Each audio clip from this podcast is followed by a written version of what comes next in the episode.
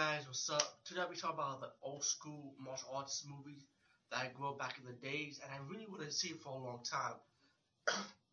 I mean, again, I remember renting this movie on video set, of course, back in the days, and this was the days in the 90s craze, like the early 90s craze, when we had a slew of martial arts movies going straight to deep video cassette, excuse me, that has the arena fighting theme. We have arena fighting martial arts theme movies before the 90s, but I think in the early 90s we had a slew of it. It was so much, it was ridiculous, you know.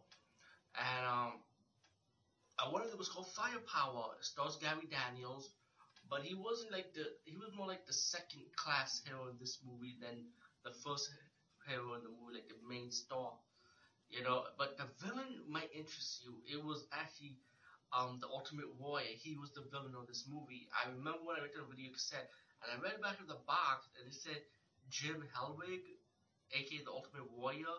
And I'm like, Ultimate Warrior? Like, he's in a martial arts movie? I'm like, what the fuck? So anyway, I rented it, and um, the movie's about, it's like, it's, it takes place in the future, right? When you have these cops, and they have like tracking devices in their car, you know, and cheap high-tech weapons, supposed to be like the future, right?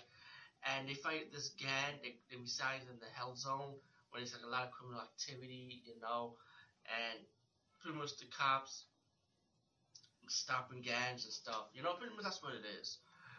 But um, you got these two cops, one by Gary Dana, one by his partner, who later will be the true hero of this movie as the movie progresses, as they're chasing criminals, stopping them, and as the movie progresses, you got these cops arrested. This guy played by Jim Hellwig, aka the Ultimate Warrior, known as the Swordsman. They arrested him, and um, um, Jim Hellwig's character, the Swordsman, his men, the criminal gangs, come to the police station. They free him. They help him escape, and then you got the shootout scene, you got action scenes, you got car chase scenes. And I, I like I like this movie. Personally, I like this movie. I like the action in this movie. You know, the story wasn't all that though, but you know, come on, it's a it's a it's a B movie action. What you expect? Later on, as we progressed, you got the two cops, Gary Down Down's character and his partner, decided, hey, they, they, they know about this drug, and they, they come out and say that let's go undercover, you know, and um, they decided to go undercover in, in this arena fighting circuit, the Death Arena, and it has like the Mortal Kombat ripoff with the where you see the the two um, warriors go to fight one on one. You see like the intro in the computer screen, you know, kind of like like how you see in the video game, like like oh, like Mortal Kombat, excuse me, you know. And even some of the weapons had the Mortal Kombat thing to it, you know. But this was 1993. I'm not sure if Mortal Kombat came out, Part 3 came out in 93. Damn, I'm old, man. I can't remember. But anyway, to fast forward the story, I'm going to fast forward as much as possible without spoiling too much. But, um, then you got one cop, the the cop that the second, the second partner, he has family issues, like his wife wants him to spend more time, but he got his job to take care of, to support his family, but the wife wants him home mostly, you know. While you got down's cop, his the police officer, he's all like in shape and stuff. They both find these different fighters, and the martial arts is really good. I like the martial arts, and they got to battle this crime boss who runs the fighting circuit. We progress, um, the cop also met this girl who works inside the bar and stuff and helps them out, give them some information stuff, let them know what's going on. And as the movie progressed, one of the prisoners in the beginning of the movie that two cops captured, he was out of jail and he recognized one of the fighters, the cop.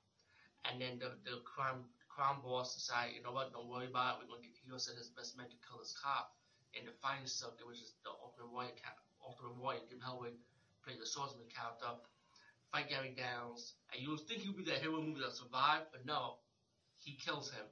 And then the L shape, uh, I can't call him out shape, man. The cop, the cop, he knows how to fight, but he wasn't look like he didn't look like the hero material. He didn't look like he could be the lead hero, but he was when the movie once once Gary Downs' character died, you know. So he he escaped from his locked door, and it's that shooting. He escapes. He goes out for revenge, you know first partner's death and his wife's death. Go after the crime boss, go after the fighter, the swordsman. Just how fighting 101. And the swordsman character died in a silly way, let's just put it like that. And he defeated the crime boss. He also saved the girl that he met at the bar, you know. And all in all, uh, Firepower, I, I actually did enjoy this movie. I, I enjoyed the action, really, you know. The story is typical, you know, it's nothing new, but I, I like the action. The action was good to me in the car, the shooting scenes, you know, it was, you know, it was cheesy. The martial was really good in my opinion. Anyway, besides that, Firepower, and also let me say rest in peace to the Ultimate Warrior for Boston Jim Hellwig. Wait, peace guys, see you later.